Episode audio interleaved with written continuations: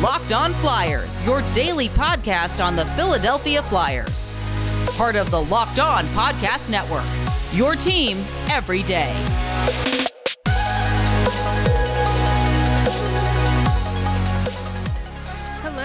Welcome to the Locked On Flyers podcast for Monday, December 20th. Your daily dose of Flyers news, analysis, and high quality content that is super happy for Oskar Lindblom. What a game he had on Saturday. Yeah.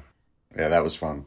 Thanks for making Locked On Flyers your first listen every day. You can follow the podcast on Twitter at Locked On Flyers to keep up to date on all the Flyers news and our episodes. You can also email the show at lockedonflyers at gmail.com. I am Rachel Donner. You can find me on Twitter at rmiriam. I'm here as always with Russ Cohen, who is on Twitter at Sportsology. On today's show, we are going to talk a little bit about that game versus Ottawa and get caught up on some of the league news, especially as it relates to COVID. And we'll wrap up with our nemesis of the week. Locked on Flyers is free and available on Apple Podcasts, Spotify, Audacy, wherever you are listening. So subscribe and you will get all of our episodes here on the Locked on Sports Network. All right, Russ, there is like a lot of ups and downs in the league overall. We'll get to that in the next segment. Yep. But as far as the Flyers are concerned, we got Joel Farabee back, which was great. Good to see mm-hmm. him return to action.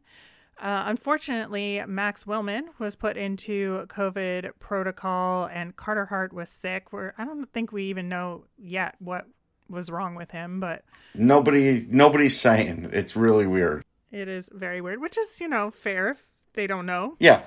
Uh, so the backup goaltender slot was a bit of a dicey situation, as we are aware of what's been going on with the Phantoms. Uh, of course, Martin Jones played in net, and they wound up calling up Felix Sandstrom in an emergency capacity as the backup, but he had been kind of out with a, a sinus infection. We talked about that on last Yes. Tuesday's episode. So that was fun for about three or four hours when we didn't know who's the backup was going to be. As far as the game went, it was nice to see the Flyers actually win in overtime. Um, not sure I liked how we got to overtime. I, I know the Flyers did come back to retie it up at three to force the overtime, but losing that lead was not ideal. No, there was a slog. That second period slog was pretty bad. I mean, really there was a slog after like 9 minutes of the first period, but the second period was really bad. And it's funny because they completely dominated Ottawa for most of that first period and then towards the end Ottawa was getting a little bit of offense, a few chances, not much. Um, but it, it was like it, I don't want to say the Flyers took their foot off the gas because they didn't. I just think um, the Sens got yelled at and started to play a little better after the two nothing. Then in the second period, things just got weird for the Flyers. Like they just didn't look the same. They kind of were like falling back into their old habits. A little more space on defense. Not great zone entries.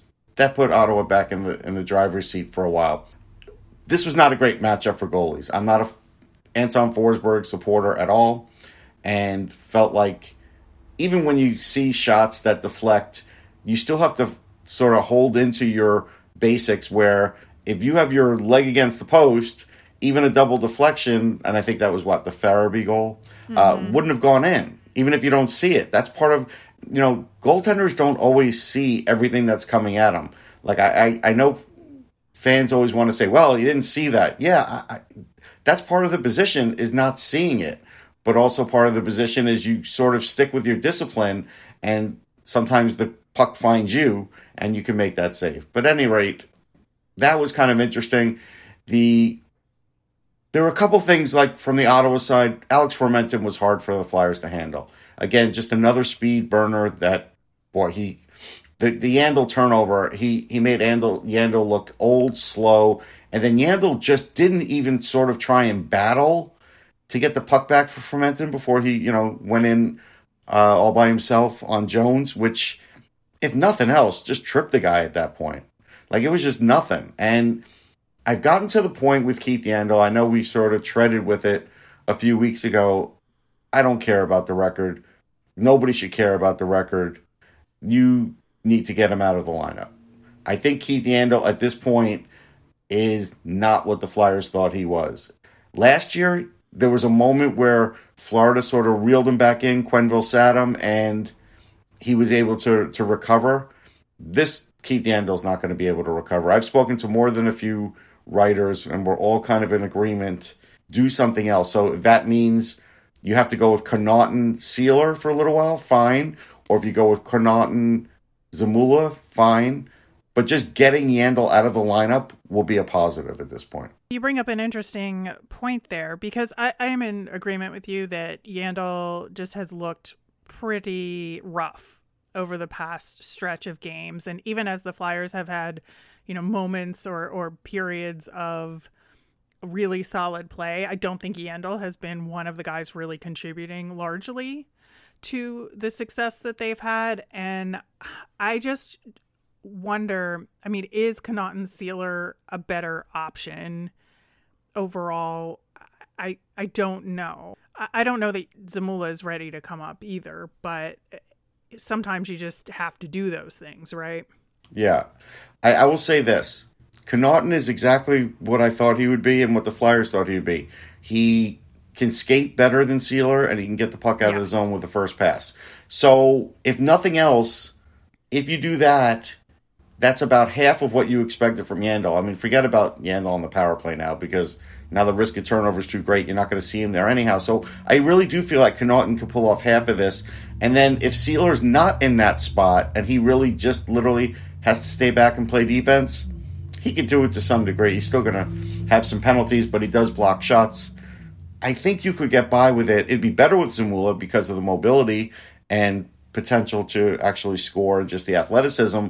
But I think either way is an upgrade at this point, and I and I hope Mike Yeo looks at it that way and doesn't just fall back into the well, you know, Keith Yandle's a veteran and I have to respect him. You know, there there just comes a time where you just say he's not helping us.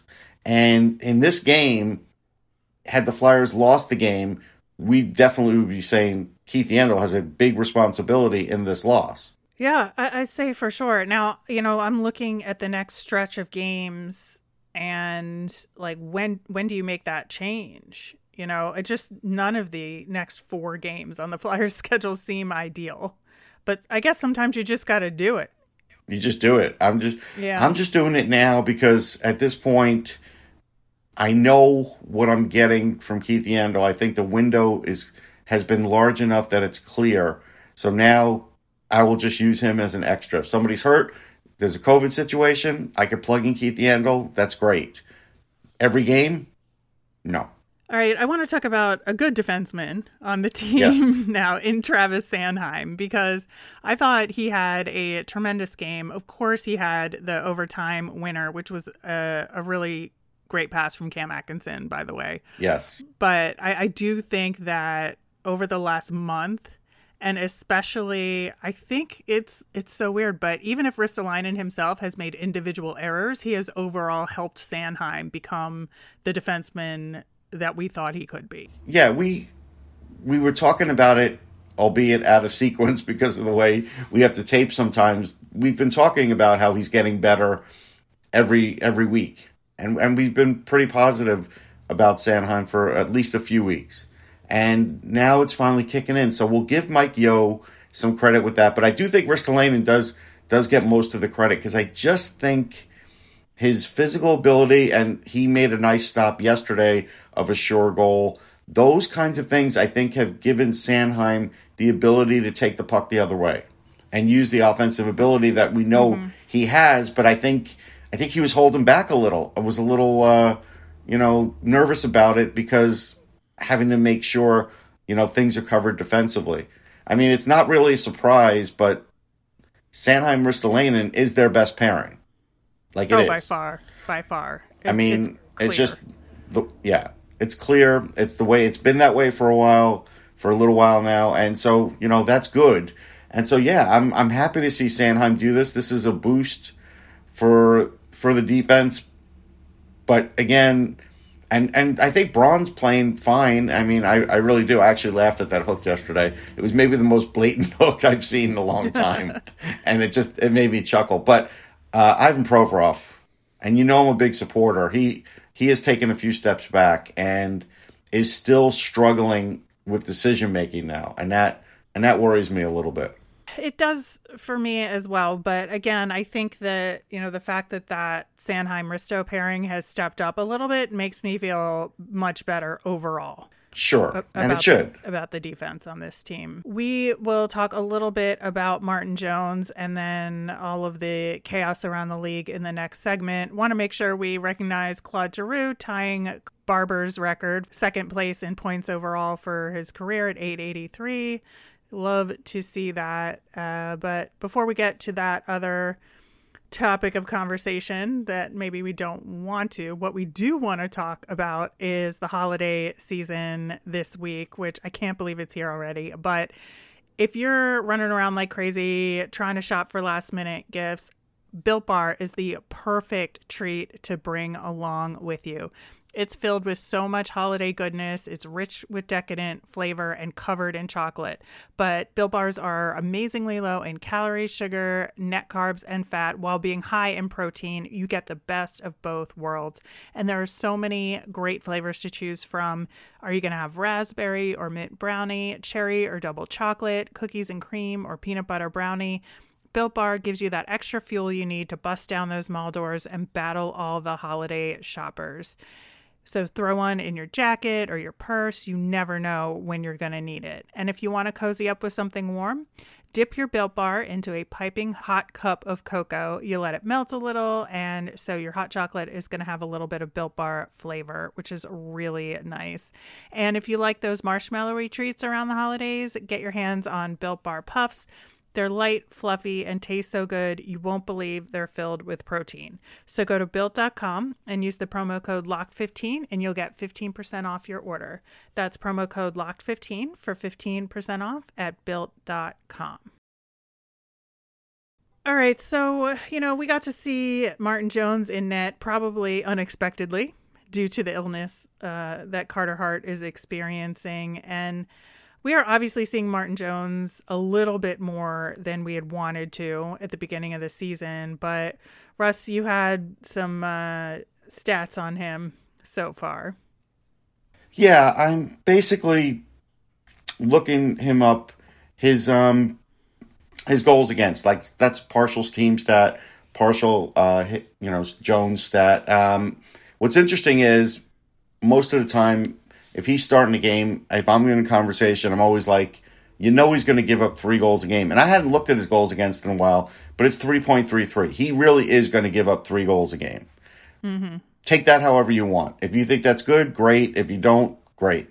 But that's around 45th in the league or so, um, which puts you probably in the middle of backup goalies. Now, his save percentage is 31st. So 31st does put him ahead of other starters in the league, so so that's you know he's he's that's where the improvement is compared to San Jose. There's a slight improvement. It's like a 907 compared to something like an 896 or an 898. Um, so I think there's been a little bit of an uptick in Martin Jones, but I have to tell you, there were times last night uh, he was playing pinball out there with rebounds. I'm sure you saw it in the third period, and it was just like, what are you doing? Yeah, I think that's my my biggest observation on him is that he gives up too many rebounds. That I think um, whether it's a decision making thing of him choosing to not cover or it's a just this is how he's choosing to block, you know, and, and deflect shots off, allowing the opponent to have maybe some additional chances.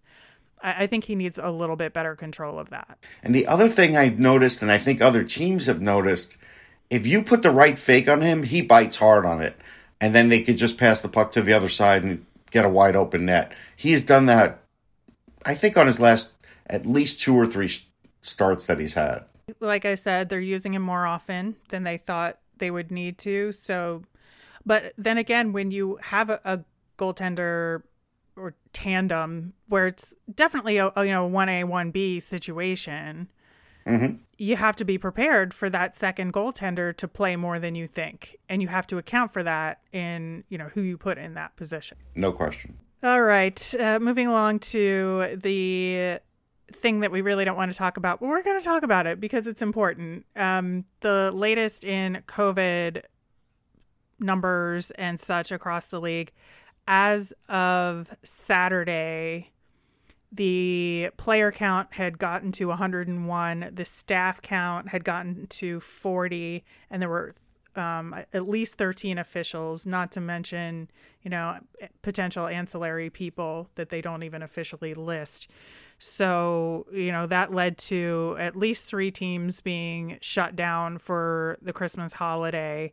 And a lot of people are asking questions about should the league go on pause until after Christmas just to allow a reset and maybe get some clear testing because they did change the protocols for the league um, to increase testing, uh, increase mask usage, limit staff contact. We saw that on Saturday night, you know, the post game presser was over Zoom only. There was no in person. Right. Um, where where do you stand currently on all this? Well, I do think by tomorrow it'll be like six or seven teams that'll be shut down. I'm not even sure the Leafs will play their next game either, which is like on the 23rd, and it's a day game. Well, not a day mm-hmm. game, but an earlier game. So I think there's some of that. I think the the rising numbers. I told you that I felt like I was wondering how tight teams were before the reminder in their locker rooms. Were they wearing masks at all times in their locker rooms? If I had to take a guess, I would say no. But then we saw a report that with some charter airlines that teams had to be told to mask up and some and some teams weren't listening. Like some players weren't listening. And so that's bad when a report like that gets out there saying that yeah, teams on these charter flights they're basically not being in tight protocol. I think you can contribute those kinds of factors to the spread.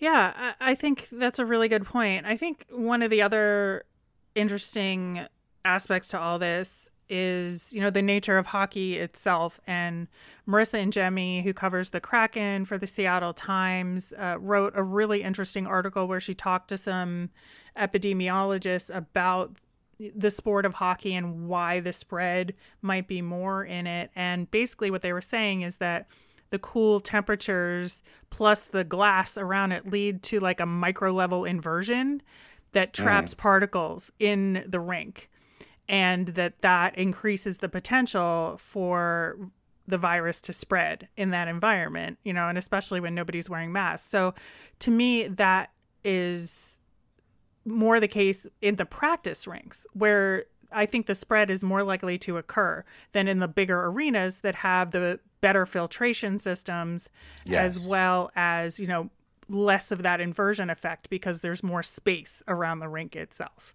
Well, as an example, could we draw something that, you know, the Flames, they have the oldest rink and the Bruins isn't exactly a new rink. And so you do kind of wonder does, are those contributing factors? I think the the red herring here is though everybody's like, well, you know, the Omicron is not that big a deal. Guys get it and they barely get symptoms and whatever. Yeah, that's all well and good, but the other issue is there's another one coming up on its heels, and we don't know what that one's going to be like. So if all of a sudden you loosen the protocols because you think, and again, some people are saying, well, let's not have a pause, which I do mm-hmm. think they should have one. I think they should have one from Christmas to the Winter Classic. Uh, be more like the NFL, where hey, if you're you know showing but you're asymptomatic, let them play. And I think that is just lunacy. I think because again, you don't know what day the other virus is going to hit when that one's all of a sudden going to be in vogue and we don't know how it will be. And so why would you take the chance? Like why would you all of a sudden let your guard down? Yeah, and it also puts other people at risk, like family members who may yes. not may have conditions they're immunocompromised or something of that nature where it's you know it's not just the players and the coaches that are to be considered here. It's everybody around it. It's staff members. It's equipment staff. It's you know like i said it's family members and friends and it's not i don't think it's okay. It's not okay i think at this point you know from a player's standpoint to create a bubble situation again because I, I just don't think that's fair to ask the players to do it. No, I agree with that.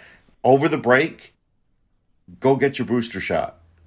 Because most teams, mm-hmm. while everybody's mostly double vaxxed in this league, there's still a ton that don't have boosters. So that's, you know, the Islanders pointed that out on a tweet. They had to correct Barry Trotz because I guess he said that they were boosted up. They're not. They've offered it, but not everybody has taken it. Everybody should be taking the booster in the league at this point. 100% agree with that. It's, uh, you know, it's not the best of situations right now, but we'll definitely keep track of it. And uh, we'll see if the Flyers are actually playing a game on Tuesday night. Yeah, that'll be in question. And all the traffic, let's not even talk about what that's going to be like. But let's talk about Bet Online. They have you covered all season with more props, odds, and lines than ever before as football season continues to march to the playoffs. BetOnline remains your number one spot for all the sports action this season. Head to our new updated desktop or mobile desktop to sign up today and receive your 50% off welcome bonus on your first deposit. Just use our promo code LOCKED ON to receive your bonus. From basketball, football, NHL, boxing, and UFC, right to your favorite Vegas casino games. Don't wait to take advantage of all the amazing offers available for the 2021 season. Bet online is the fastest and easiest way to bet all your favorite sports. Bet online where the game starts. Thanks for making Locked On Flyers your first listen every day. We are free and available on all your favorite podcasting platforms. Russ, it's that time again. It's Monday, so it, we are going to bring you our nemesis of the week. Ah, as I shake my fist yes. if you're newer to the program, each Monday we try to identify who or what in hockey, you know, is getting our goat, is our official nemesis for this upcoming week. Last week we talked about the task of winning winnable games. So we had the Devils, the Habs, and Ottawa on deck and you know, looking ahead to it, you know, with hindsight, we said that they should get five out of the six points, and we surmise that maybe we drop the point versus New Jersey. Well, they did drop a point. It was just against the Habs, not New Jersey, and they almost dropped a point against the Sens, but they got it. So they got the right number of points, just maybe not the way we drew it up. No, I mean that's fine. I think they're they're on a slight road to recovery. I think even Mike Yeo realizes that they're hearing some things and not hearing other things. So this is what it is right now. Maybe they get that help on the bench uh, in the next week or so. I mean, I don't know. Chuck needs to do something about it.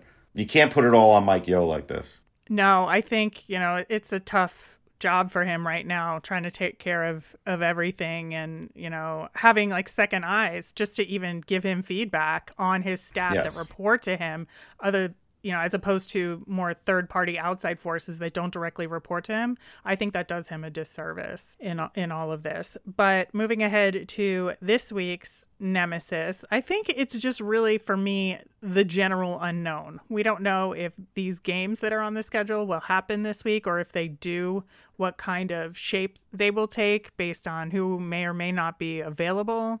So I think, you know, it, it, makes it hard for us to predict or, or to look ahead and say the Flyers need to do X, Y, and Z. But I think it also makes it difficult for the Flyers, right? For them yeah. to plan adequately and to practice. You know, they're like canceling extra practices. I think all the teams are in order to deal with testing. And that certainly doesn't help. It doesn't. But I will say this I think right now, it's better to have Yeo in there than to have Vigneault, considering the, I would say the COVID situation was was bad with Vino. He didn't like it. He didn't adapt well to it. At least it's not affecting the way Yeo does his job. So that's a big positive. Yeah, I mean, I, I agree with that for the most part. It does kind of get me sometimes when coaches say, you know, I've got my head buried and I can't be bothered with what's going on in the world. Sometimes, like, the lack of humanity there bothers me. I, I understand like why it is the way it is. It just gets to me sometimes. No, I get it. You're human. Like I understand. All right, just uh, one more thing before we get to our flyers. Fun thing I thought we should mention around the league that I thought was really interesting. We talked last week about the Habs and the Flyers, you know, firing people. Well, in Winnipeg, Paul Maurice stepped down himself as head coach of that team, where he just was like, Yeah, like, I, I just don't have the room anymore. And I think it's time, which is, I think, almost unheard of in this league for a coach. It is, but Mark Chipman, the owner, is very good friends with him, as with Cheveldayoff. So I think it's kind of like a unique situation. But, you know, a week ago I said, I don't know why they haven't fired Maurice. I wouldn't have brought him back this year. I, I basically didn't pick Winnipeg to be in the playoffs because I basically said they've tuned him out. He's lost the room. Now, there is this thing now where you're not allowed to say anybody lost the room anymore, but you are allowed to say players tune him out. well, sorry, but if you tune somebody out, you've lost the room. What seemed to be the the factor here, though, is you know over the summer, and, and again, I love Paul Maurice. Like his honesty, he was like, "Hey, I went into the office and said, you guys still think I'm the guy for the job?" And they said yes. That was their opportunity to say no. But you know what? Maybe they just didn't feel like doing a search. That's what it seems like to me. It's like, nah, you could do it, Paul. Go back at it. And then so now this year he comes into it. His heart's probably not all the way in it.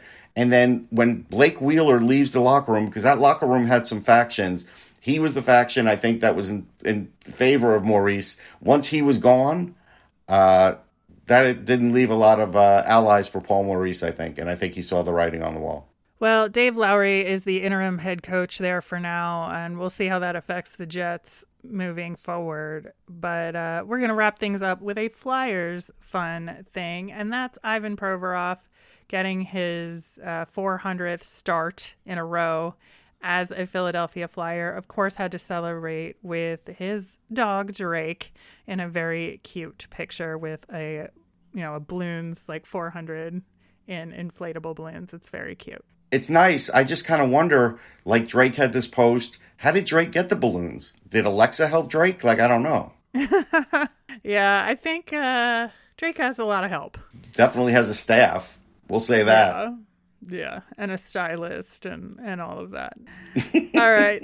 That'll do it for today's show. We'll be back again tomorrow. I think we're going to be previewing a game versus the Washington Capitals, but that is TBD at this point. Yes. Anything could happen. Um, but we will talk about the Phantoms and what's been going on in Lehigh Valley. So definitely want to tune in for that. As a reminder, we always want to hear from you. Send us in your mailbag questions via Twitter at LockedOnFlyers, or you can email the show at lockedonflyers at gmail.com. I'm Rachel. I'm on Twitter at rmiriam. That's R M I R I A M. I'm Russ. I'm at Sportsology, S P O R T S O L O G Y. You made us your first listen today. Now make your next listen Locked On Bets. It's your daily one stop shop for all your gambling needs, and it's hosted by your boy Q with expert analysis and insight from Lee Sterling. Have a great day.